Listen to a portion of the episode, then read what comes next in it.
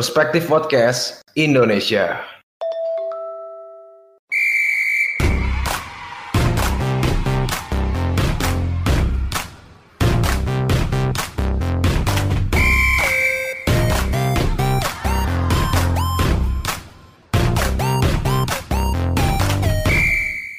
Assalamualaikum warahmatullahi wabarakatuh. Kembali lagi bersama kami Perspektif Football Podcast. Oke, di sini ada gue Jawir dan temen-temen gue nih rame nih. Kita semua ada berempat nih. Yang pertama-tama tentu Raffi si orang-orangan sawah, ya kan? Yang kedua Dimas Skeleton. Yang ketiga Erik Pan Pantai. Sorry sorry Rick, sorry Rick, sorry sorry. Sorry Rick, sorry. Nggak sengaja, nggak sengaja. Nggak sengaja Ki. Betul, betul. Nggak sengaja ya. Kasih aja maaf lah, maaf. Maksudnya pandai. Tuh Pandai. terkenal pandai. Pantai udah selesai. Pandia, Pandia, Pandia. Godo, Godo. Iya, ini rame nih. Dan kenapa rame? Karena tag-nya di studio. ya kan? Oi, finally ya. Iya, akhirnya kita di studio eh bisa tag kembali. Senang rasanya ya, walaupun panas. Enggak, enggak panas ini dingin anjir. Mungkin AC-nya belum nyalain lo, kasih nyalain dulu. Oh iya sih. Panas aja panas. Aslinya baru juga. artinya iya. Dua, Ah, dua PK lagi, dua PK kan. Oh lu sampai Dua penjahat kelamin, dua penjahat kelamin. Tergantung, tergantung ah, aslinya kayak siapa? Kayak punya Anmes, punya Mike Mohede. Eh, sorry, sorry. Udah meninggal. Mirip-mirip. kalau udah meninggal. Iya, enggak apa-apa, enggak tahu doang. Yaudah, kita bahas apa nih? Gak jelas ya. Bahas ini, bahas ini, bahas apa? Jangan dulu, jangan dulu. Catatan merah. Ngegosip dulu. Ada Ngegosip berita enak dulu. gak? Ada apa ya berita ke Tadi di perspektif udah upload tuh ya tentang berita Haris Azhar. Pak Luhut, Pak Luhut. Dilaporin sama Luhut Binsar Itu siapa sih?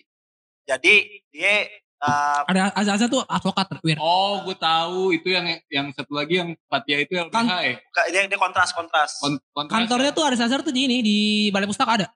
Oh, serius. bagus. Di Pustaka ada kantor Aris Azhar. Jadi dia dilaporin sama Luhut gara-gara Dia- Pencemaran. si Fatia sama si uh, Haris Azhar lagi ngomongin tentang uh, ada blok sumber daya alam di Papua dah dan itu dipegang sama perusahaan namanya Mansaidi. Ternyata pas dibuka Mansaidi itu banyak perusahaan-perusahaan ada tuh salah satunya namanya perusahaan PT Toba Sejahtera dipegang sama Luhut. Siapa? DNID. Nama perusahaan itu Mansaidi yang Oh. pegang. Tapi gue denger DNID tadi gue sorry, sorry.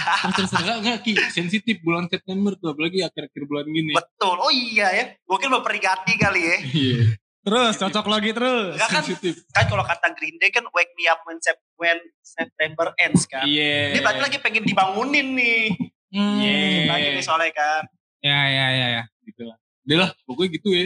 Tuh, Ya. lagi Gue juga ada berita sih, gue ada berita. Rame. Lagi berita yang lagi hangat, eh, kurang dari 24 jam Udah, lah. udah. Jangan berita mulu. Emang sudut pandang. Enggak, enggak, enggak. Ada berita yang lagi hangat, kurang dari 24 jam yang lalu lah. apaan tuh apaan tuh. MU kalah, 1-0 sama West Ham. Dia gak lolos Carabao Cup. Berarti udah Manchester United udah menutup peluang buat dapat gelar juara musim ini. gue pernah bilang ke si Nur Holis, announcer perspektif football. Gue ngomong kalau Oleh dapat nggak dapat satu piala aja minimal piala Carabao deh. Karena Carabao tuh paling kecil kan, hadiahnya 150 ribu, Iya. 150 ribu pound sterling. Lu bayangin runner up itu dapat 50 ribu sampai 75 ribu pound sterling. Berarti itu ya paling buat gaji pemain. Gitu loh maksud gue. Gak dapat juga, dia masih kalah di round ketiga. Iya, ronde ketiga tuh 32 besar ya. Iya betul sekali itu kalau main di R3 tuh kalau menjadi pemain bulu tangkis Indonesia tuh disumpah-sumpahin sama orang tuh Wah, iya. di jas-jas abis tuh Udah diserang sama mentokers Gede. Maksud gue, kenapa MU ya? Gak apa-apa sih sebenarnya. Maksud gue, Jadon Sancho tuh katanya sibuk main sex education. Anton, Tahu gak sih lo? Tahu gak sih lo? Anthony Martial tiba-tiba hilang tuh. Ih, di mana ya? Perasaan ada start tapi enggak ada. Enggak, gitu. masalahnya gue kalau masalah Anthony Martial di klausul kontraknya ada kalau Balon Dior anjing kemarin lihat lagi tuh Iya. bangsat bangsat deh anjing bener banget Mir Eh, mumpung mumpung gak ada Holy Sigrok si fans MU itu deh kita omongin aja. walaupun di ruang ini ada pasti tuh waktu itu manajemen MU ketika lagi klausul kontrak tuh berpikir wah ini pemain potensial banget nih. Hmm, ini pasti bisa ada balon dior eh balon dior nih someday nih. Hmm. gue masukin aja deh klausul. Hmm. balik lagi ke waktu yang pernah gue bilang di episode sebelumnya. Kenapa tuh? masih banyak fans Barcelona dan Manchester United yang belum terima ketika timnya lagi di dalam fase sulit. Karena apa? Mereka tidak mengimani dan mempercayai sepenuh hati bahwa timnya itu ada Iya, bener. ada sedang lagi hancur gue gitu loh Soalnya fansnya banyak kan adanya pas menang doang. contoh contohnya seperti ini misalkan lu beragama tapi ketika doa lu tidak dikabulkan lu tidak percaya dengan agama lu. Ya kurang Iya. lebih seperti itu fans Iya. Manchester United. Kayak Rapi. Ketika tim yang nggak juara dia nggak percaya lagi sama timnya. Tidak mengimani. Lu jangan nyindir Rapi gitu loh. Terus juga ketika dia merasa Gila lu Ki. ketika dia Ki. dia merasa timnya sedang bermasalah, dia nyalah-nyalahin itu. Dia nggak Iya. terima menyalahkan keadaan, Udah, udah. menyalahkan Ah. orang sekitar gitu. Udah cukup, cukup. Kesian gue. Gue kesian. Ya mau masih ada durasi maksud gua. Kan kurang dari 24 jam masih hot news hitungannya. Masih breaking lah hitungannya. Iya. Gak masalahnya fans MU kenapa nyanyi Did You Saw Arsenal anjing? Emang iya, Iya. ada chance gitu. Ada. Oleh. abis Soalnya ada Oleh. dari tadi gue liat di Twitter ada perperangan di uh, podcast sebelah, di Oh. podcast seberang. Ah, tahu ah. Iya pokoknya ada perperangan di diserang lah karena tadi salah ngomong lah intinya itu aja lah. Ada di opera di sini dari sini. Tapi tapi yang kocak, MU pakai lapis kedua. Eh West Hamnya pakai lapis kedua juga anjir yang lucunya gitu. Iya, sih. Sama-sama pakai lapis kedua. Dia juga di samping gue Madrid diem diem aja menang 6 satu. Lagi galak ya. Ah, males. Liganya gak entertain. Iya. Eh, eh, kameranya tapi bagus banget. Gue kalau misalkan Itu kan- nonton Madrid kameranya ih se- Sebelum ya. sebelum Premier League ngelakuin itu kan BBVA dulu. Iya. itu kameranya halus banget sih anjir. Kayak lagi Dia kehilangan Messi sama Ronaldo udah. Ada Benzema tapi Lah kan ada Vinicius sama Luke De Jong, lu gimana? Iya, ada mundut. Ada. mundut. komedi Vinicius. Liga Spanyol kemarin ya itu udah Iya. apa eh, Barcelona bikin jadi striker lagi. Iya. Crossing 65 kali. Gue Iya. gak tahu. Sebentar, sebentar sebelum kita masuk ke mana. Tapi gue gak tahu ya. Gue mau nanya ke dia, apa ini jangan pattern pelatih Belanda ya? Karena dulu Luis Van Gaal pas melatih MU, Maron Vela ini juga ditaruh depan kayak gitu kan. Nggak, Buat Ki. sedulan. Gini kalau pelatih Belanda itu kan Dulu, suka dulu, out of the box. Lo belum di, penasaran banget dibolehin, gitu. belum dibolehin ngomong Ki. Ini dia. Kenapa ya? Biasanya kan kalau ngomongin Belanda Arsenal kita tanya ke yang ini dah. Yang alinya Iya. gitu kan. Coach Nggak. Justin, eh bukan, kolok maksudnya. Tapi iya sih Dim? Soalnya gue ngerti nih. Misalkan nih, si Luis Gaal kan di MU kayak gitu kan crossing-crossing. Iya. Mengharapkan palanya Vela ini kan ditaruh striker kan. Sekarang gue ngeliat Ronald Koeman, dia beli look dia. Beli look dia katanya emang buat bola atas terus pikir ditaruh buat striker tuh gue anjing. Karena Kuman main di zamannya Van Basten dari striker, Ruud Gullit di belakangnya. Oh iya sih. Ruud Gullit itu kan dia bisa jadi gelandang bertahan, gelandang menyerang, sayap kanan, sayap kiri. dia Itu bakalan versatile lagi menurut gua Ruud Gullit.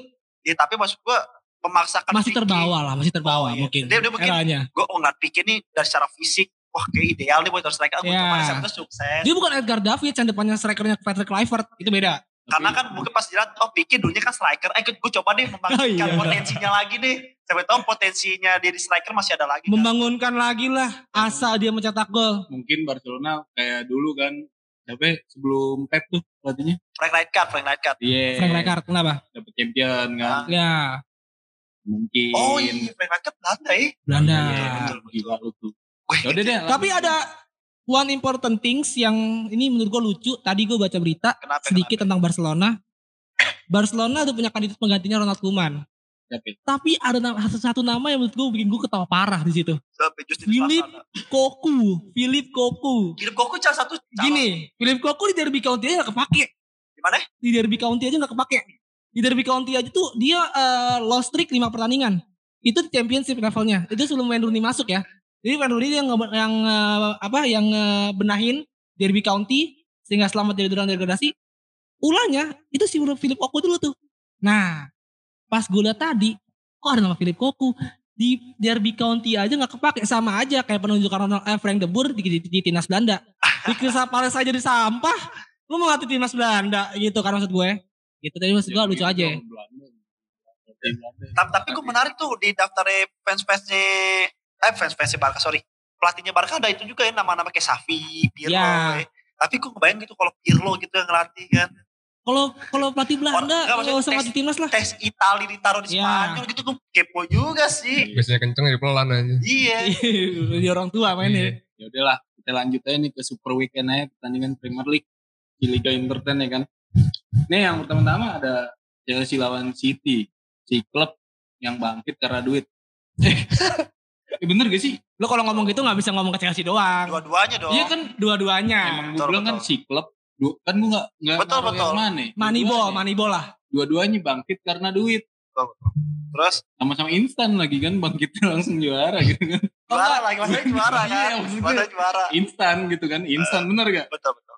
ya kan ya Chelsea lawan City ini yang jadi pertanyaan sih nih kita eh, ngomongin dulu nih terakhir nih ya pertanyaan terakhir nih Chelsea dengan pantasnya memantaskan memantaskan dirinya ya menjadi King of London. Oh, kalah Ya walaupun gue fans Arsenal kan kalah kemarin ya. Iya. Tiga kosong. Kan kita harus objektif. Betul, betul, Harus betul, betul. objektif. Dua dua ini juga invest mati tambah nambahin satu gol. Berharga loh satu gol loh. Kalahnya ber soalnya kalah kalau menang gak apa-apa nih. Oh, masalahnya itu kemarin itu ya. Spurs kalahnya 3-0 di kandang. Kan- Kan sama-sama main kayak Spurs. Oh iya. Spurs ya gue lupa. Eh, Spurs itu kan kan satu pertandingan golin satu, begitu keluar yang keempat golnya ngekit dari sama.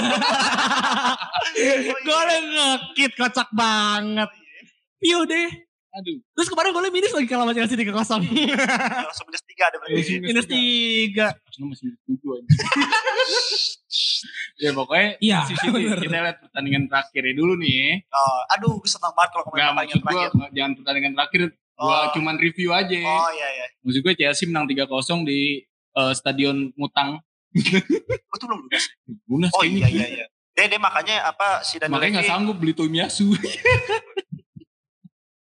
Eh idola gue sekarang tuh. Gue mau nonton Arsenal gara-gara Tomiyasu aja gara-gara sama-sama Pride of Asian. Oke. Tomiyasu Cahaya Asia. ya. Yoi. Oh lo katanya pa- pas Pak Tuyong juga dong. Lebih ke Ryo Miyachi gue. Oh, iya. Sama Junichi Inamoto.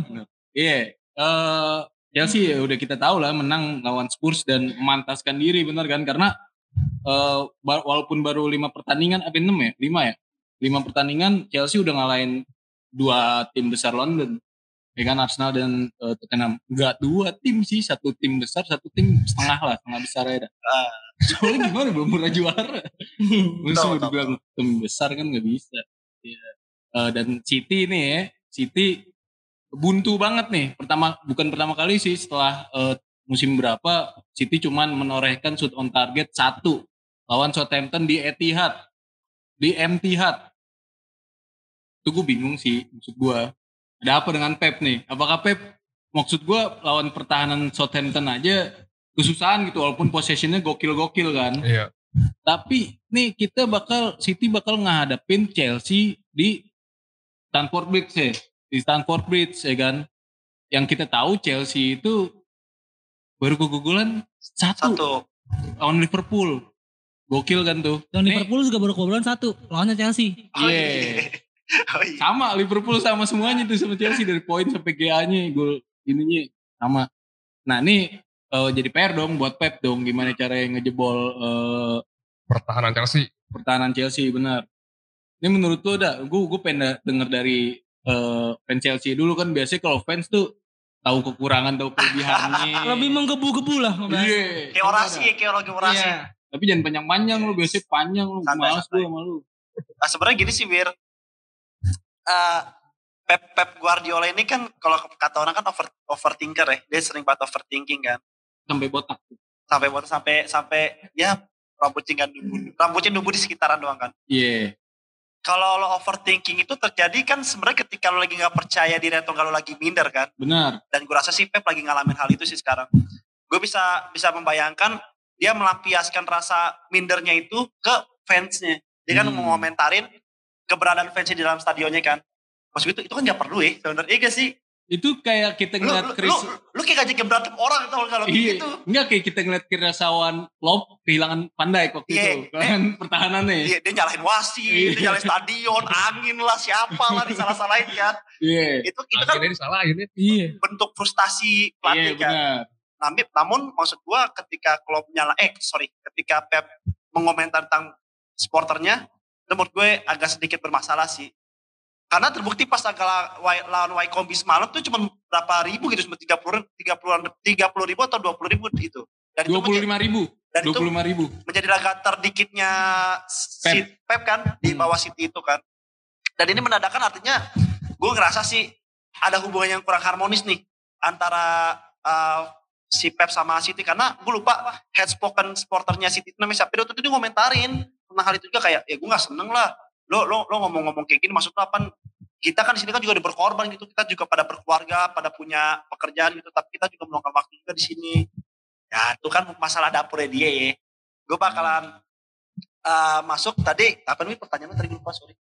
Pertanyaannya gimana nih caranya Pep nih nembus pertahanan Tuchel yang maksud gua Tuchel nih ngincer rekornya si Mourinho nih yang 14 kali kegogolan doang 25 kali clean sheet. Uh, sebenarnya sih kemarin si Spurs udah ngasih tahu tuh ya kelemahannya Chelsea sih di babak pertama terutama karena kan kalau misalkan Chelsea kan uh, tengahnya kan cuma dua ya Jorginho sama Kovacic doang kan Hmm. itu menandai cuma ada dua pemain artinya itulah daerah yang harus dieksploitasi sama Man City dan itu kemarin dilakukan sama Spurs Iya. Spurs itu kan empat tiga tiga atas kertas pas lagi pas lagi main kan tengahnya kan diamond kan tuh Leselso Dombele, Hoiberg sama Dele Ali kan. Iya. Tengah depannya Son sama Harry Kane kan. Di babak pertama full Spurs menguasain pertandingan. Alhamdulillahnya Thomas Tuchel jeli dia masukin N'Golo Kante kan buat menangin laga tengah itu dan akhirnya skor berbalik tiga. Nah, di sini permasalahannya gue yakin lah kalau Pep lini tengah Pep City mah kita semua tahu lah pemain tengahnya City kan pasti bagus-bagus banget ada Gundogan, Rodri, Fernandinho, De Bruyne gitu-gitu kan Gurulis, gurulis. ada Jack. Nah permasalahannya adalah ketika lo menguasai lini, lini tengah, gimana nih lo baru masuk sepertiga lapangan dan itulah yang bermasalah di City lagi lo Soton kan. Ngopernya bagus-bagus sih, tak tak tak tak tak tak tak bagus sampai luar. Pep lah, tipe Pep banget And passingnya bingung ya mau eksekusi menang siapa ini goper semua gue bilang. Iya. Sterling ngesot di blok, terus Sterling ada waktunya ngesot di gocek, Hmm. terus juga si Riyad Mahrez pas masuk babak kedua juga mainnya kurang gitu. Menurutku permasalahan City sih ini benar-benar krusial banget sih biar buat striker sih. Karena dia gagal datengin Harry Kane sama Cristiano Ronaldo kan kemarin.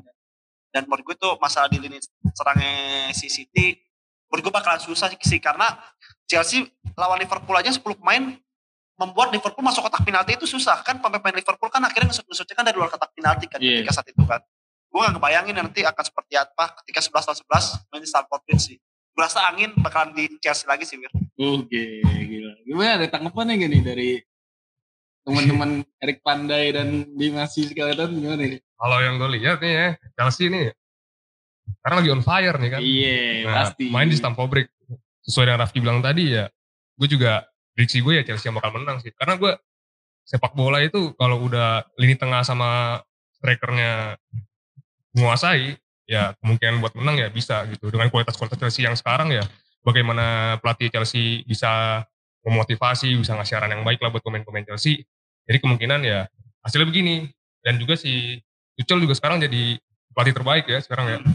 Jadi gue yakin lah Chelsea City Chelsea yang menang. tapi gue penasaran sih nanti gimana caranya si Pep nyiasatin absennya Aymeric Laporte sama Johnson karena kan dua-duanya cedera tuh Iya, nah gue penasaran Ruben mau dipasangin sama siapa nih tenang ya. nah maksud gue kan Romelu Lukaku kan mainnya kan fisikal banget itu kan Iya. klasik number 10 banget nih Iya. kalau ngeliatin striker-striker tahun 2002 tuh kayak Lukaku semua dah tuh nah Modelnya kayak Hasselbank. Ini Iya. mirip banget kayak Hasselbank. Nah gue penasaran nih. Ini siapa nih yang bakalan ngejaga kalau andaikan Nano Fernandinho, gue jujur gue seneng banget sih. Gue seneng banget kalau andaikan Fernandinho. Pep gitu overthinkingnya anjing. Gue gak percaya makin nih. Ada Fernandinho nya pemain berpengalaman. Gue sih jujur gue seneng banget. Dan itu mungkin titik yang bakal dieksploitasi sama Lukaku sih. Oke. Iya sih, sebenarnya Chelsea ini lagi kenceng banget di lini tengah ya. Gue, walaupun lini tengahnya rata-rata DMF ya. Iya. Ya kan, kayak gitu. Pacik, Jorginho, Kante bukan DMF murni sih. Tapi lebih ke belakang gitu ya. Maksud gue tuh kayak di playing lah. Tapi kuat gitu. Gue gak ngerti eh, Chelsea tuh, contoh ya maksud gue ya. Pemain kreatifnya waktu lawan Spurs aja Mason Mount kan. Mason Mount dilihat kurang menurut gua babak pertama. Makanya diganti Kante kan. Untuk emang buat nahan lini tengahnya Spurs yang banyak banget nih. Kita lihat Dombele kan gerak-gerik sana sini ya kan. Terus eh Havertz, Havertz pas Spurs itu nggak kelihatan Ki menurut Iya. gua Ki. Sepakat lagi gue. Ya kan? Iya. Tapi ini kenapa bisa golin tiga gitu maksud gua tuh. gue bingungnya gitu. Apakah Karena- Fortuna ya Enggak, kan? karena kalau gue ngeliat dari kapasitas. Kapasitas. Ah, above average versus under average. Oh, oke oke oke. Dia bisa sebelumnya kan gue ngomong. Ya dia 3-0 lah buat Chelsea menang bener kan? 3-0 kan? Maksud gue ya ini suatu kemenangan yang gak usah ditaruh Kagetkan. euforia kagetkan lah ya. Karena ya yang udah pasti menang gitu ya. Gitu. Karena lawannya Spurs gitu ya. Kalau misalkan Sabtu besok lawannya City atau Minggu sih lawannya? Sabtu, Sabtu, Sabtu, Sabtu, Sabtu. waktu Indonesia. Oh Sabtu ya. Sabtu lawan City ya apa sih above average versusnya sama dia setara nih average juga maksudnya above average juga gitu tapi tadi yang Rafki bilang masalah gue eh, nyoroti masalah tadi supporter sport sebenarnya kalau menurut gue ya supporter stadion itu ngaruh ngaruh dengan cara masing-masing contoh kayak Arsenal Arsenal setelah pindah ke Emirates itu susah kan dapat trofi. Kenapa susah dapat trofi? Karena dukungan atau semangat motivasi dari fans ke pemainnya. Di Highbury dulu fans ke mepet. Fans ke pemain itu mepet. Jadi secara langsung lo bisa langsung kontak untuk secara uh, uh, psikologis mungkin bisa fisik gitu kan. Karena kan lebih dekat jarakan dari eh, jarak dari penonton ke lapangan gitu. Tapi kalau sekarang di Arsenal jauh nih tribun lapangan lari dulu baru eh pitchnya gitu ya gitu loh Udah Nah. gitu. kalau deket itu juga intimidasi lawan ya. intimidasi lawan juga. Lu bisa mengintimidasi lawan secara psikologis. Itu menurut gua. Itu ngaruh ngaruh tapi nggak besar. Kan 20% gitu. Selebihnya ya itu buat alasan doang. Gitu maksud gua ya. Terus yang kedua kalau misalkan City lawan Chelsea ini kan tadi eh, Johnston sama Emerick Laporte itu kan cedera. Iya. kuncinya kan kalau ngejagain Lukaku atau lu ngelok Lukaku adalah lu jangan ngejaga di belakang Lukaku kalau lu ngejaga di bawah di belakang Lukaku lu sama dengan bunuh diri. Sama seperti Rob Holding Rob Holding. Pablo Pablo Mari. Pablo Mari. Itu kan orang-orang bunuh diri tuh gitu kan? Jaga Lukaku di belakangnya. Kalau lu mau jaga Lukaku ya di depan Lukaku. Ataupun setara itu minimal setara. Karena Lukaku punya body balance yang kuat banget. Itu kalau body balance Lukaku kalau misalkan diadu dengan WE 2006 2007 itu sama dengan Adriano. Nggak jauh. 99 body balance lu gak bisa di body. Mau merah mau biru mau hijau mau apa gak bisa di body. Gitu. Jadi untuk Sabtu besok menurut gua mendingan coba untuk duetin Ruben Dias sama Anton Ake dibandingkan Fernandinho. Karena Fernandinho menurut gua pertama masalah umur udah senja Riskan. kan? umurnya udah gak senja anak indie juga dia kebetulan. Terus speednya juga kurang karena masalah usia juga sih Iya. gitu. Terus ketiga permasalahannya kan sekarang gini City minta Pep sendiri minta untuk supporter datang ke penonton eh ke penonton ke stadion. Eh, kemarin udah datang nih udah full nih stadion udah full nih lawan Southampton cuma setan harga cuma satu permasalahannya cuma satu menurut gue di Pep ini gak punya sosok pengganti Aguero dan Zeko itu kenapa Bukan Jovetic. Jovetic ada penggantinya. tapi dibuang lagi. Soalnya itu doang kan.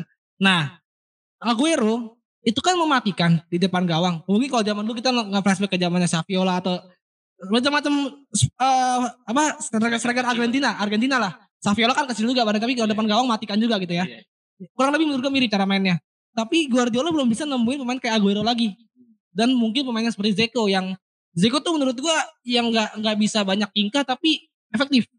Dia bisa nyetak gol. Dia kalau diperluin, ya. kalau diperluin dia nyetak gol pasti kalau Zeko gitu. Nah ini nggak nggak bisa nih City nih karena saya hanya seorang Gabriel Jesus yang tahun 2014 dia masih milok-milok tembok ya waktu Piala Dunia di Brazil ya belum jadi pemain tuh gitu. Masih tim mural. Tim murah, Tim mural. iya. Dan- Ba- Untung dia nggak di Indonesia. Iya. Dan bahkan Pep kalau ada Gabriel Jesus sama Ferran Torres jadi jadi striker Ferran Torres. Jadi striker- ke kiri saking gak percayanya kan. Saking nggak percaya dengan Gabriel Jesus malah Ferran Torres. Mungkin bisa pernah jadi Gundogan. Pernah itu Gundogan terjadi. De Bruyne udah sering lah. Cuma kalau kayak Gundogan, Ferran Torres tuh jadiin target man itu menurut gue satu hal yang percobaan yang udah nggak di, di luar nalar maksud gue gitu kayak misalkan gini deh Aguero udah habis nih masanya nih saat final kemarin lawan Chelsea di Liga Champions tapi dia gak punya solusi untuk masukin siapa? Karena dia nggak beli pemain di transfer Januari. Striker gitu. Dan itu terbukti ya. Cuma bisa main crossing crossing doang kan City. Ya itu gue harap sih nanti pertandingan Sabtu nanti ada soal jual beli serangan dengan cara yang tidak crossing crossing doang dari City. Iya. seperti ketemu Chelsea saat final Liga Champions itu sih. Karena gue juga yakin sih ini pelatih dua-duanya kan pelatih-pelatih cerdas ya, cerdas-cerdas banget malah. Si Pep dengan eksperimennya yang aneh-aneh, si Tuchel dengan jiwa merantaunya ke mana-mana, boleh terbukti gitu. Karena cerita dikit ya ya. Ini ada nih namanya dir- direktur Bayern Munchen waktu itu namanya Michael Reske. Tahun 2013 ketika Pep masih ngelatih Munchen waktu itu dia sama asisten pelatihnya Munchen nggak ada pertemuan nih buat Pep sama sama si Tuchel. Karena ketika itu Tuchel namanya lagi naik daun ngelatih Mainz kan. Oh ini ya, si CEO-nya ya? CEO-nya Munchen ya? Si Michael Reske ini? Iya. Terus si Reski nggak ada ketemu nih di restoran akhirnya ketemu Pep. Rencananya dia kan mau mau mau, mau ngobrol-ngobrol kan. Eh ternyata si Pep sama si Tuchel ngobrol sepak bola dalam banget sampai berjam-jam dia tuh mindah-mindahin tusuk gigi lah, garam lah, di, sampai detail sedetail gitu tuh dia ngomong tentang sepak bola. Dia bahkan ngegambarin uh, perdebatan mereka tuh kayak Grandmaster catur tuh Bobby Fischer lawan Boris Spassky atau enggak lo kayak lagi nonton uh, debatnya Cicero lawan Socrates tuh Yunani. Dia nggambarin gitu karena saking seru, saking intens dan katanya toko yang tadinya buka sampai ditahan dulu tutup buat Iya. dengerin di debat dulu gitu. Dan itu tahun 2013 dan akhirnya sekarang setelah 8 tahun mereka udah dapat posisi yang sama dengan klub yang sama gitu maksudnya ketika dua dimensi lawan Munchen ya lo berharap apa pelatih sebagus apa pun pelatih bonyok lah gimana gitu seorang Jurgen Klopp aja nggak bisa buat banyak Iya, gitu lah Kalau maksudnya kalau dapat tim yang sama-sama capable gitu ketemu, nah ini baru nih pelatihnya diuji kan. Hmm. Dan gue rasa ini di pertemuan berikutnya gue yakin si biarpun tadi gue bilang angin ada di Chelsea, tapi Pep juga nggak mau ngerusak rekor pertemuan dia dong tiga kali kalah beruntun pertama kali loh pelatih ngalahin Pep tiga kali kalah beruntun. Masih jadi empat gitu kan. Biarpun gue berharap kayak gitu tapi gue yakin sih ini Pep pasti punya cara-cara cara tai nih. Dia kan misalnya kayak gitu kan. Tapi sih gue berharap uh, nanti si Tuchel ngeluarin 352 nya sih pas dia lagi lawan Spurs tuh. Dengan di depan Lukaku sama Werner buat eksploitasi high line defensifnya. Kalau rekor pelatih gue jadi ngingetin Mourinho Wenger ya. Sebelah satu. Susah menang Wenger ya. Betul. Ya kan? Bisa aja Ki jadi kayak gitu. Maksud gue Amin. pada pada saatnya eh pada masanya Wenger dan Mourinho kan salah satu eh, salah dua pelatih terbaik Betul, gitu betul. kan di kancah sepak bola. Dan sekarang Tuchel dan Pep pun eh, eh, pelatih-pelatih yang udah dapet Liga Champions, Oh ya iya kan? Ya. Dan eh, di sini yang menariknya kan yang eh, yang tadi lu pada udah bahas pertahanan Chelsea kuat, tapi serangan di City juga kuat. City nggak kuat sih menurut Maksud gua kan gua- buntu gitu kan, Eh, ya, oh iya benar. buntu kan. Dan eh, ya Chelsea di semua lini kuat lah menurut gua dengan tiga backnya itu kan Thiago Silva, Rudiger sama Aspilicueta kan. Ini menarik sih maksud gua tuh City tuh benar-benar harus cari cara gimana caranya ngehancurin nih pertahanan Chelsea. Menurut gua kalau misalnya Ferran Torres dijadiin striker lagi, tipe-tipe false nine lah ya. Tapi agak susah karena lu lihat lah Rudiger sama Thiago Silva waktu lawan Spurs kemarin Son aja nggak gerak sama Ken Solid gitu banget kan. sih dia emang. Solid banget gitu kan. Nah, menariknya di sini Chelsea juga kadang suka tergelincir Ki. Iya. Ya kan? Kayak misalnya contoh kita bawa musim kemarin kayak lawan Arsenal. Udah di atas kertas banget Chelsea sebenarnya. Tapi tergelincir. Kalah. Secara rata-rata pemain. Iya. Dan permainan. Hmm. I- ini juga sih Wir apa eh, si sebenarnya si Pep Guardiola kan udah paham banget ya cara mainnya Chelsea. Iya. Kalau misalkan kita semua masih ingat itu interviewnya dia sama Mario Ferdinand di BT Sport kan dia kan sebelum final kan dia dijelasin kan Chelsea tuh mainnya dia punya dua pivot di satu sisi di rapper di satu sisi dia, dia lebar sama wingnya Iya. dan itu tuh menurut gue permasalahan yang bikin gue bingung Benar. dia kan udah tahu nih cara main Chelsea gimana kan dari sebelum final tuh dia paham banget nah gue rasa kayak Pep udah mulai paham nih apa yang harus dilakuin buat Chelsea nanti Nah, menarik sih sebenarnya. Ya, bilang gue juga rasa gue pengen banget sih ada yang seru banget sih seru banget ya. Iya. City 4-0 gitu. Jangan. Nah, oh jangan. Itu gak seru namanya. itu gak seru. Gue mau pertandingannya intensitasnya tinggi Kan pembantaian seru biasanya. Kalau gue tetap megang tim mana pelatih jagoan gue di situ berada, ya udah, gue megang tim itu. Di pikot ya. Ini. Eh, kalau coach Jati jagoannya siapa? Udah meninggal, udah nggak ada jagoannya. oh ya, inna ilaihi raji'un. Udah nggak ada Johan Cruyff. Jangan ngomong juga kilo mah. Ya kan, Johan Cruyff tadi. Tapi menarik sih, Dim. Gue penasaran banget nih sama Pep Guardiola nih. Karena kan dia udah, udah ngasih statement kan 2023, dia udah kelar karena gue, gue mau istirahat. Gue mau istirahat dulu karena gue mau ngelatih negara. Iya kan, dia mau Iya. yeah. timnas kan. Nah, ini Eh, biasanya kan kalau kalau orang di akhir-akhir masa karirnya emang kayak gitu ya kayaknya ada malas-malesan ya gitu. Nah, gue penasaran nih sama Pep juga sih. Bisa jadi kalau Pep tahun ini gak dapat apa pun dipecat sebelum kontraknya habis sih. benar. Se- Sebelum musim habis Iya bisa kan. jadi. Bisa jadi. Gak menutup kemungkinan banget. Berarti gue nonton situ lagi itu aja. Oh, Simbolannya gue nonton lagi karena gue setiap jadi main Terus kadang suka nonton gue. plot twist gitu yang latih Mourinho gitu kan. karena gue karena gue gue cuma nikmatin permainan Pep doang. Karena pure gue kayak sebenarnya ya, ini gue tidak tidak udah gue sendiri nih karena gue dulu gue benci sama, sama Pep karena ngandelin Messi doang. Tapi setelah gue tahu setelah gue bergaul dan melihat dunia dan banyak berteman, oh ternyata Pep itu memang luar biasa ya menurut gue gitu. Benar, benar, benar. Oke, gitulah ya. City lawan Chelsea menarik banget nih. Eh prediksi ditonton. dulu dong, prediksi dong biar enak kali. Iya, prediksi. Langsung dah cepet dah. Kalau gue sih 2-0 sih Lukaku press biar. Brace. Oke. Gue GGMC, GGMC gue. Berapa? Satu. Yang golin siapa? Gamjes. Yang golin ini, eh golin jangan Gabjes dong. Sterling di menit 94. Aduh, pahit banget nih. Eh kalau pandai, kau pandai apa anjing? Kalau gue ya juga nih bakal seru sih. Bakal seru banget, ketat banget nih 2-1 cukup lah ya. Tapi tetap Chelsea yang menang. Benzema. Oh, di yang Oh. Kalau Benzema bisa lebih dari 2-1. Asik. Lagi gacor soalnya. Loh? Gue Hah? seri sih. Seri ya. Iya, Imbang ya. seri. Gue imbang. PP, Kenapa? PP, prediksi Parto. Berapa? Bakal sama-sama kuat Oh, gitu. iya sih. Dari segala lini ya soalnya. Iya. ya. Sumpah dah. Ya gue. Nah ini lanjut nih. Ke, Big match berikutnya. ke DL. Derby lemah. Oh. Derby lemah. Jangan dong. Ini kan Iya. kita masuk Derby DT, derby tangguh. Iya. derby tanggung. tim sangat tangguh ini. Ya kan, North London, North London Derby, ya kan, yang mempertemukan Arsenal dan Tottenham di Emirates Stadium. Tentunya dong Emirates Stadium. Rivalitas yang menang karena rating. Coba kalau ratingnya kalah. Iya. Yang yang di atas tuh Portsmouth sama Southampton. Iya, gak Ki, kenapa nih Arsenal ganti stadium ya kan, kan dari sponsor gitu kan. Terus udah udah banyak gelar di Highbury juga kan. Oh, Jadi dia mau coba tantangan baru kali. per, perbanyak juga lah ininya. Kalau Spurs kenapa eh Bikin stadion baru. bikin stadion baru? Malu. Dan- Arsenal kalau tiap main di Watford, we won The League. Oh gitu. Oh, won the league. Edward Tarle. Eh makanya. oh eh, ini, ini jadi sejarah rival kita nih. Dari Livi langsung mikir gitu. Iya, ini dihilangin aja nih stadion anjing gitu. Karena kan juga Patrick Vieira kan juga udah ngomong kan. Iya, Sesuai dengan ekspektasi dia menang 3-0 itu. iya, gak pernah. Bang Crystal Palace, eh Crystal Palace itu. Iya. Patrick Vieira satu-satunya orang yang gak pernah kalah lawan Spurs jadi orang loh ya. Iya. Perorangan ya. Jadi bukan jadi jadi pemain sekaligus pelatih. Bisa gitu ya. Iya. Ya. Culun juga ya Spurs itu. Tapi Kalau itu emang. kemarin Enggak maksudnya Patrick Vieira tuh lama Ki di Arsenal. Iya, sebelum dipindah ke Inter ya. Iya, eh ke Juve dong. Eh, ke Juve dulu. ya. Juve 2005. dong 2005. Enam Lama loh, kali. anjing. Enam tahun ada lah ya. Ada. Vieira tuh dari tahun 97. Oh berarti Tuh. 9 tahunan anjing. Enggak lah anjing. Oh, Gak nyampe. Berlebihan deh, tahun ya. Vieira itu dulu disebutnya apa ya? Eh kan masih 21 waktu itu umurnya. Dan dia Vieira kan tahun 76 lahirnya. Itu di apa dia eh, main muda dari AC Milan. Hmm. Kalau di AC Milan nggak terlalu kepake. Istilahnya kayak lu ngelihat Jaya Okocha selama karir diselamatin atau kayak Vieira. Iya. Vieira main bagus tapi karirnya begitu di AC Milan akhirnya ditarik sama Wenger. Ya terjadilah rivalitas Vieira. antara Roy Keane dan Vieira. Hmm.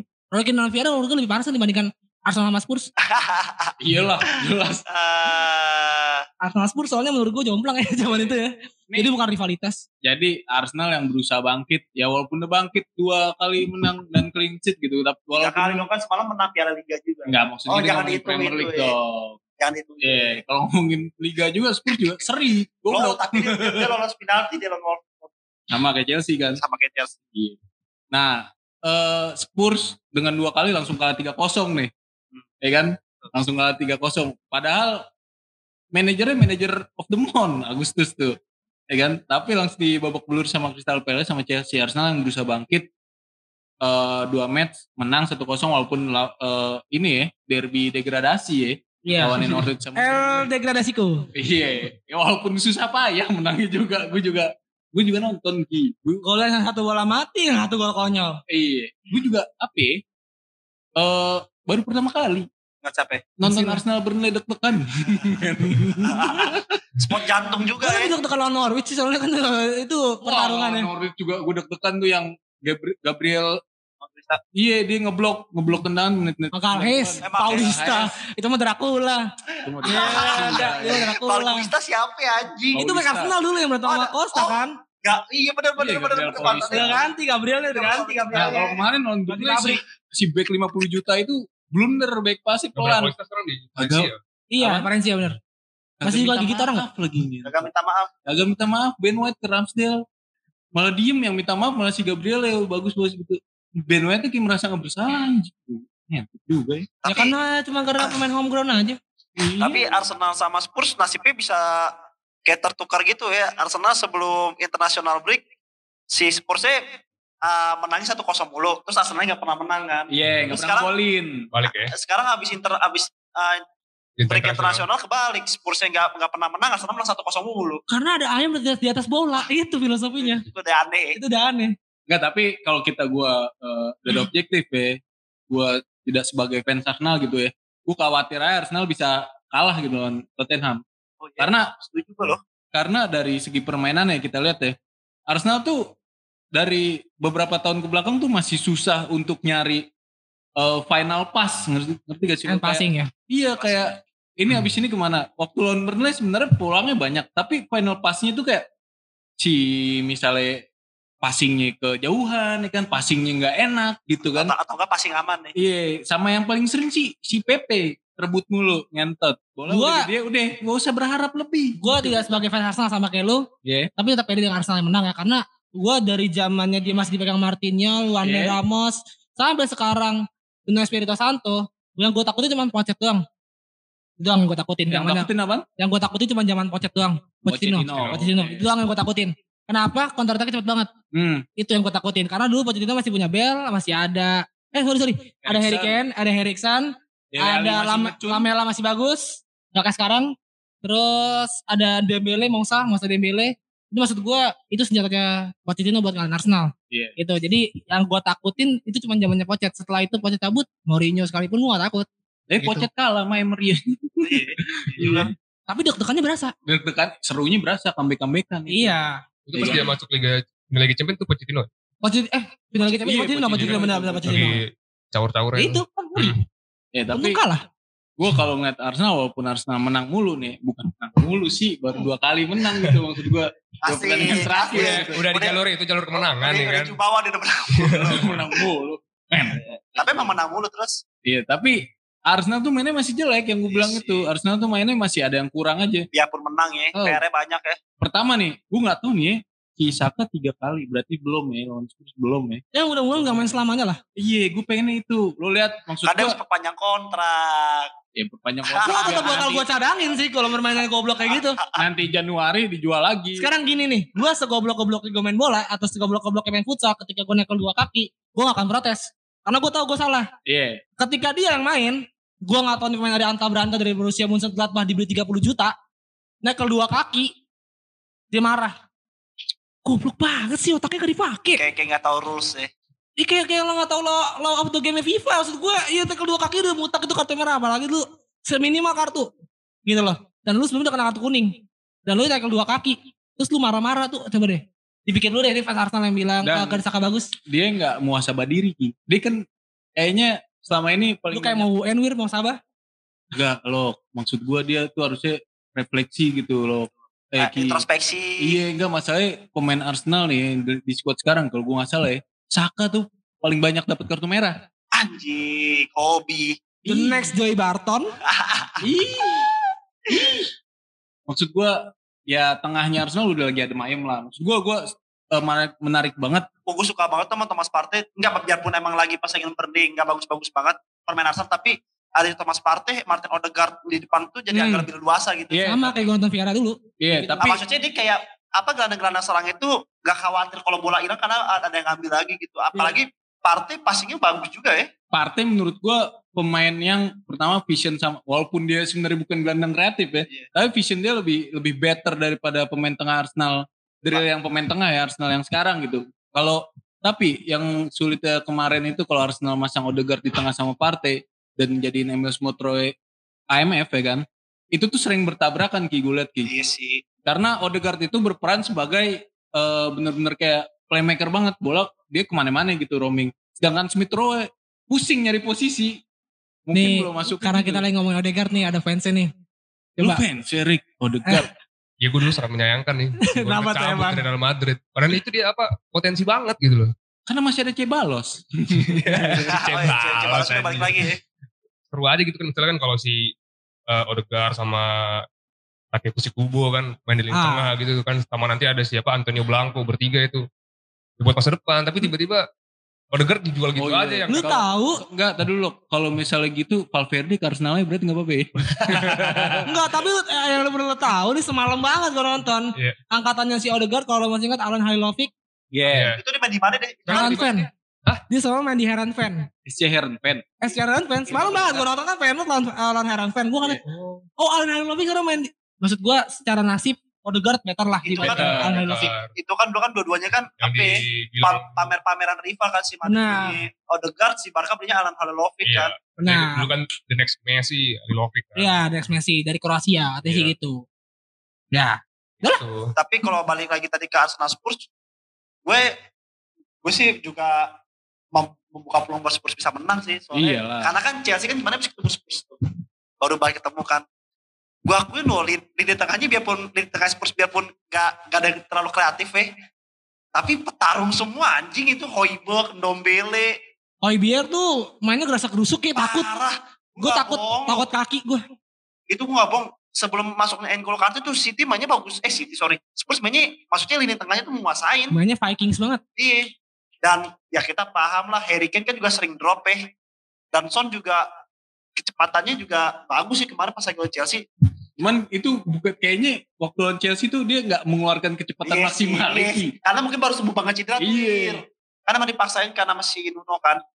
Nah permasalahannya nih, kalau andaikan nanti si Arteta ngeluarin formasi yang sama dengan naruh Partey sendiri di belakang, naruh dua si Smith sama Odegaard di depan dua, buat jadi Partey tinggal sendiri, itu menurut gue bakal berbahaya banget sih, berbahaya banget. Benar, benar. Setuju gua, setuju Lu banget. naruh Partey sendiri buat bertarung sama Hoiberg Ndombele sama Rizalso dari Ali, tega sih Arteta, tega banget. Apalagi Kena waktu, kasus HAM itu, lawan, misalkan gitu. waktu lawan Burnley dia minta ganti dia. Serius? Minta ganti dia. Oh diganti langkung kah? Lokonga. Albert Sambi. Nah itu juga Viking bener Ki. Nah, mendingan duetin si Lokonga sama si ada kemungkinan sih karena ini mah yang gue bilang ini kan sama ya Spurs sama maksudnya Arsenal sama-sama suka nih lini tengahnya harus dimenangin sih sampai punya menangin lini tengah. Ini Makanya Siapa? harus punya Vieira dan Gilberto versi baru. Hmm. Ya sekarang mungkin Albert Sambi sama Party menurut gua. Partey. Semoga aja nih Odegaard on fire nih kan jadi pembeda nanti. Tapi- Paling golin. Free kick tapi kalau masih oleh. eh Odegaard tuh maksud gua emang apa ya kebaca permainan Ki tapi Iya sih, emang iya sih. visionnya bagus sih diba- dibanding pemain Arsenal yang lain ya Secara teknis iya, permainannya terlalu Kalau- uh, template. template bener kebaca Iya, dia terlalu textbook sih. ya walaupun banget. kita pemain layar kaca kelihatan gitu maksud gerak-geraknya. Odegaard tuh ini misalnya gue Odegaard nih misalnya gue Odegaard lu PP Udah pakai PP lagi anjing. PP minta bola Odegaard kasih Oh iya. Dia Odegaard tuh kelihatan banget gitu kurang banget kreatif, apa kreasi di lapangan itu Iya, kurang. iya jadi dia Iya. ngeliat ngeliat yang kosong kalau misalnya kita bedain sama Ozil ya Aduh. kan Odegaard gak seneng nih di beda-beda. Eh disama-samain. Re- Responnya responnya sama lagi, waduh. Iya. Iya maksud gue Ozil tuh ngeliatnya bukan orang yang kosong tapi orang yang bakal pas nih bola nyampe itu dia kosong. Karena, karena si si Odegaard mungkin belum berani untuk bener melakukan pengalaman juga belum banyak ya. Lu kayak beda Nisroy sama Luis Saha tau gak lo? kayak gitu aja bedanya. iya nggak maksud gue dalam perbedaan visionnya ya kan?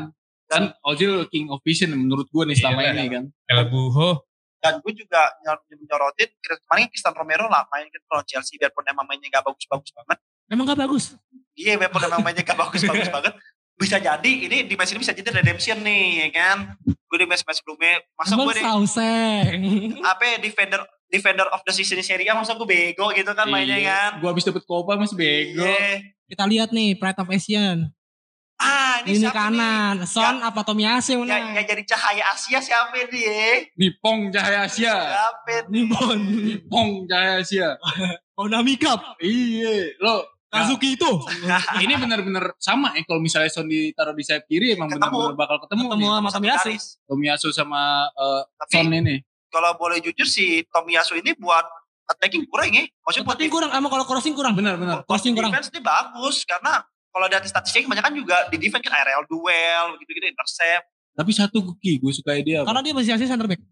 Iya Oh, di iya, di di center back di, ya. di kanan di na- center back kadang back kanan back kiri dia, dia semua semua lengkap karena dia bisa kaki dua-duanya itu itu yang gue senengin karena lu di saat lu misalnya dapet bola muntah gitu dan mendarat di kaki bukan ya kaki terlemah gitu ya. iya kaki terlemah lu lu bakal bingung gitu Ya Tapi di, itu- di Wickwood pasti bingung lah. Hmm. Tapi Tomiyasu itu nggak ragu untuk clearance, gue suka itu.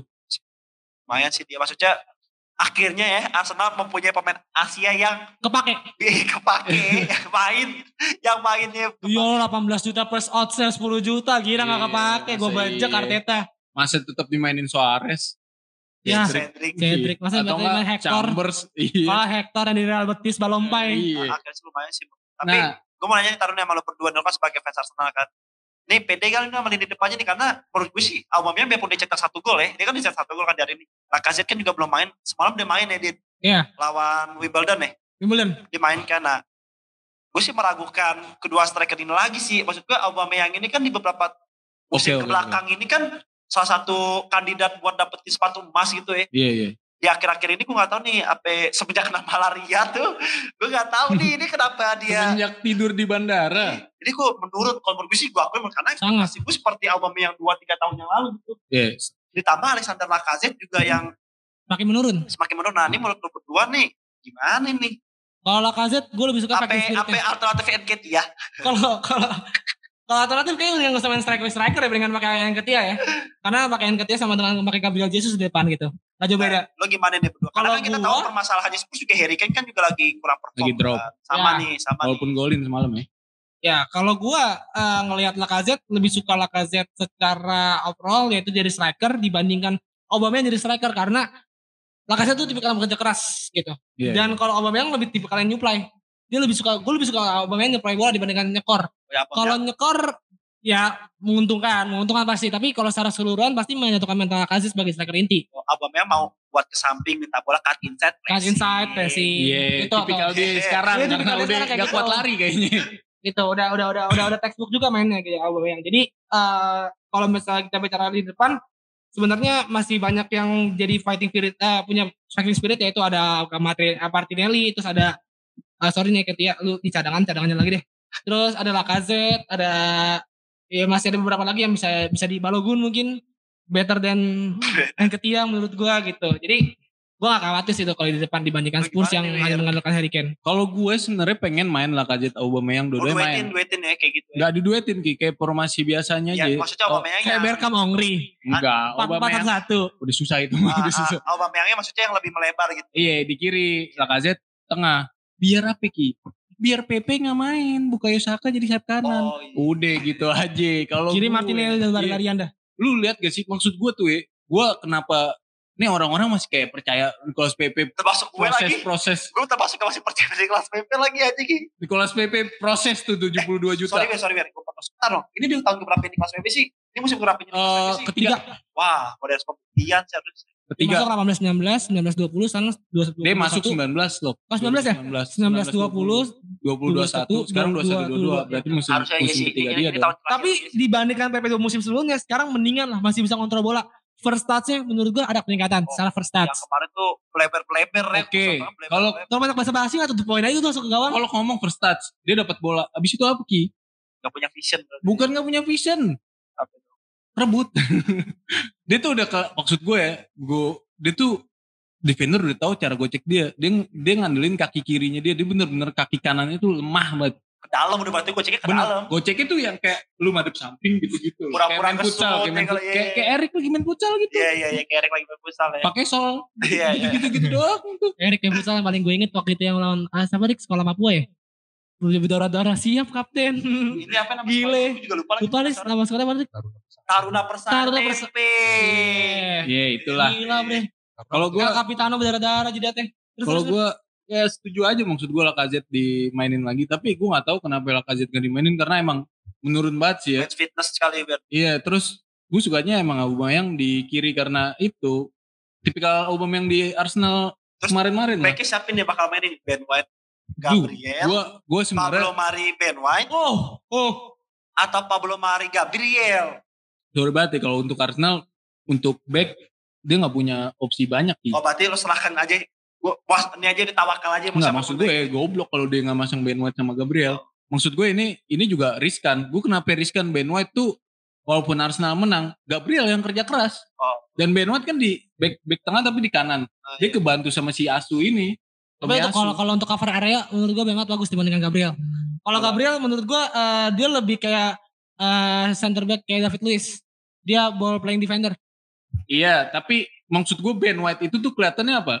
Lemot loh. Maksud gue dia eh, Tapi sekarang posisinya ketukar nih Ben White sama ini posisinya lagi ketukar ya hitungannya ya. Iya, hitungan ketukar karena eh, di sini udah jelas si Arteta biarin si Tierney overlap.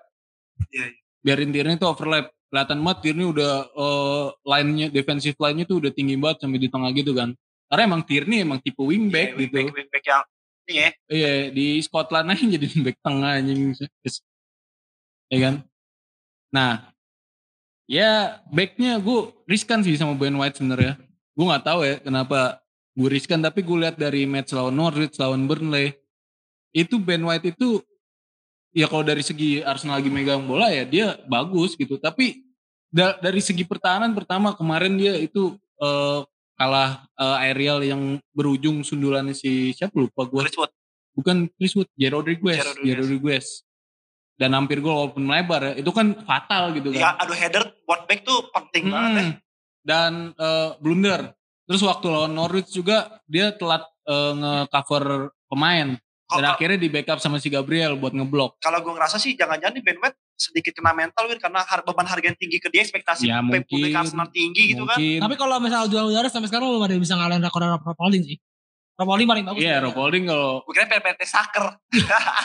Di di akademi sorry, deh. deh, sorry deh sebentar. Gue mau nanya PPT Saker di Arsenal jadi apa sih itu? Enggak, ah, sekarang Jadi pelatih muda. junior. oh Yut, yut. lanjut lanjut lanjut. Soalnya dia Iya. sering mau ngomentarin itu kan permainan gue penasaran. Ya gitulah. Terus, Pokoknya ya untuk back Arteta nggak punya pilihan selain itu berdua diturunin. Maksud gua konyol banget dia nurunin masih nurunin Pablo Marin Rob Holding yang maksud gua rapornya buruk ya menurut gua. Apalagi Pablo Mari gua nggak tahu kenapa dia langsung drop banget nih musim ini. Udah sering dijadiin starting malah drop gitu bukannya malah meningkat. Semangat ya. Iya, ya kan? Salah banget. Oke. Eh udah udah Prediksi skor kali prediksi skor aja kalau gue sih Siapa tahu kan ada masang nih pendengar ini. Tapi kan Yes. mau masang, eh kemarin gue masang prediksi Nikolok bener nih. iya. Eh gue masang prediksi Jawir nih. Iya bagus nih. Kalau gue di sini Arsenal ngambil momentum sih. Walaupun emang Oke. permainannya masih jelek menurut gue. Arsenal pasti menang. Walaupun gue ada Kalau gak peduli skornya, lo pede Arsenal menang ya. eh 30% gue pesimis tapi Arsenal menang 2-0. 2-0. Dua kosong Gue. Arsenal. Gua Iya. ya udah gua empat kosong. Oke. Kalau gue sorry nih buat berdua gue lebih Gak Ki. Spurs sih. Gak apa-apa gak apa. Kayaknya ini, ini momentumnya Harry Kane sih. Oke. Ini momentum Let's see. Nanti ya kita lihat minggu. Harry, Kalau gue tipis-tipis lagi nih, bakal seru nih ya. Arsenal Spurs nih. Arsenal. Berapa skornya menurut lo? Kalau gue kayaknya bakal apa bakal Hujan gol, Saat nih hujan gol. 3-2 kayaknya. Wih, Wah, seru hujan sih. gol. Gila seru banget Seru skornya. sih. Skornya seru banget. Biar menarik ya kan. Lu skor lu skor yang kayak udah ya udah 2-0, 2-1. Gua 4-0 kan kalau yang juga duga-duga gitu Iya. kan dia Spurs 3-2 loh. Kepikirannya 3-2 skornya. Soalnya terakhir Arsenal Spurs yang pas zaman Emery itu yang seru tuh gue. 4-2 Oh, itu yang kan. 4-2, 4-2. itu Comeback ya. Comeback Iya, dari sisa- 2-0. sisanya satu sama, satu Eh, kosong. 2-1 sorry 2-1. Ya kan? Ya, mantep lah. Eh kita lanjut ke Derby della Capitale. Derby della Capitale. derby. Lagi. ini nih menurut gua derby yang paling mengesankan untuk Romanisti terutama ketika Vincenzo Montella masih main sih. Siapa? Vincenzo Montella masih main. Iya. Ini kan ada Pedro. Karena uh, skornya pas satu waktu itu menang Roma tahun 2002 apa? lupa gue. Itu Romanisti pasti bakal lanjut terus karena Della Capitale itu tuh di zaman itu juga Lazio lagi bagus-bagus ada Benar. Jeb Stem, ada ada Nesta gitu. Tapi Roma bisa menang 4-1 dengan 4 gol Vincenzo Montella tuh menurut gua Oke. hal yang paling berkesan sih dari selama uh, Romanisti mungkin ya yang uh, era-era 2000-an untuk nonton Della Capitale ini. Hmm. Nah, nih di sini nih dengan pelatih baru Ki ya. Dua-duanya. Dan maksud gue pelatihnya itu bukan pelatih yang eh, ecek-ecek. Maksud gue Lazio eh, sorry banget kan dulu kan Simon Inzaghi walaupun Simon Inzaghi Bagus, sekarang di Inter bagus, tapi bagus. pelatih yang belum world class Oh, lah, belum maksudnya- kontinental lah. Dia masih bisa mengasih uh, tekanan lah untuk tim-tim atas menurut gua. Iya, Simone- kalau misalnya Simone. Serie A oke Simon Inzaghi tapi kan belum eh, melalang buana ke mana nggak kayak misalnya sekarang Lazio dipegang Sari kan, Iya kan? Betul. Lazio dipegang Sari yang udah eh, pernah di Chelsea juara eh, Europa League, ya kan?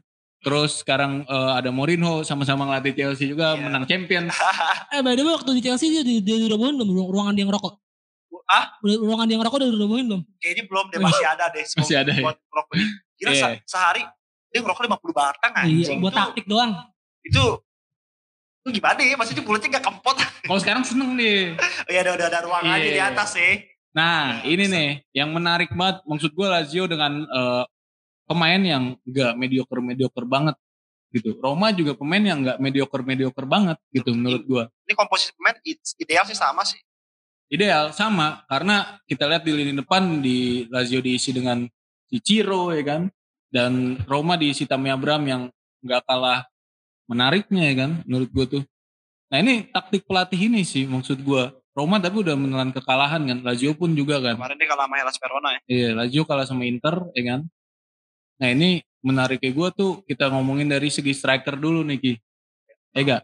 Dari Tammy Abraham, Sama Ciro ya. Ciro Immobile. Ciro Immobile walaupun udah 4 gol nih ya. Tapi kerannya berhenti gitu. Kerannya Karena berhenti. berhenti. Karena kemarin kalah tuh sama Inter tuh. Berhenti langsung. Gini sih Wir, kalau kalau lo ngomongin kualitas striker, oh pasti Ciro Immobile masih bagus ya daripada Tammy. Iya. Tapi yang gue senang dari Tammy Abraham, improvisasi improve-nya dia ini Wir di di Hmm. Roma gila sih. Dia, dia- mungkin menurut gue salah satu pemain Inggris yang paling improve yang berani merantau gitu Benar, benar, benar. Itali lagi kan yang secara culture secara permain itu beda Pemain Inggris di Itali, siapa? kayak David Beckham dia terakhir yang tahu deh Itali. oh Ashley Young terakhir ya Asli yang Beckham di Itali. Iya. Oh, Milan iya. terakhir kayak Ashley Young deh Sleom. dan dan gue sukanya sama Temi Abraham di Roma ini mungkin karena pelatihnya Mourinho jadi lebih lebih dewasa gitu dia bisa link up Tapi tapi sorry Ki, ya, kalau David Beckham sama Sleom tuh udah di umur-umur Oh, iya, senjanya ya kan. dia kan lagi masih muda lagi Masih lagi muda, mempertaruhkan masa depan gitu kan tapi gue mau ngomongin kedua pelatih nih karena kan Chelsea pernah dilatih sama dua jadi gue tahu banget nih kedua tipe pelatih ini nih. Iya, dua-duanya pernah di Chelsea gitu. yang gue sen, yang gue senang dari Mourinho jujur aja gue sekarang senang sama Mourinho. Dia bisa maksimalin banget pemain yang ada di di yang squad. Jadi dia bisa maksimalin potensinya itu. Gue inget banget lo Eden Hazard pas lagi pick-pick itu kan dipegang sama dia kan. Akhirnya bisa meningkat. Dan sekarang lo bisa lihat tapi permainannya Lorenzo Pellegrini itu apa kan kita seringnya oh, alhamdulillah kan sekarang ada free to air TV Indonesia kan ada nyari Serie A kan itu gue ngeliat Lorenzo Pellegrini yang biasanya mainnya lebih ke tengah sekarang lebih ditaruh lebih ke depan itu mainnya keren banget aja Lorenzo Pellegrini dan sekarang di kapten itu emang posisi aslinya gitu. enggak maksudnya kalau yang sebelum Iya itu dulu kan dulu iya ada makanya gue bingung kenapa ditaruh di Iya, belakang. kan gitu. dulu kan si Miki kan yang taruh lebih ke depan Iya. sekarang sekarang Pelleg- Pellegrini kan di belakang sekarang Pellegrini lebih ke depan Miki Miki taruh sampingnya Iya, sayap Iya, posisi asli semua dah. si Temi di depan kan dan itu keluar gila Pellegrini banyak orang bilang kalau andaikan ini, ini berlebihan sih menurut gue tapi ini berlebihan banyak ada opini kalau andaikan Pellegrini sampai akhir musim tetap di rumah dia akan bersanding sama Totti sama De Rossi sih katanya. Karena dia bos bocah tuh dia kamsi kan. si eh tapi Mkhitaryan dibuangnya pas sama Mourinho apa? sama. kayaknya gue nggak tahu dah gue lupa dah.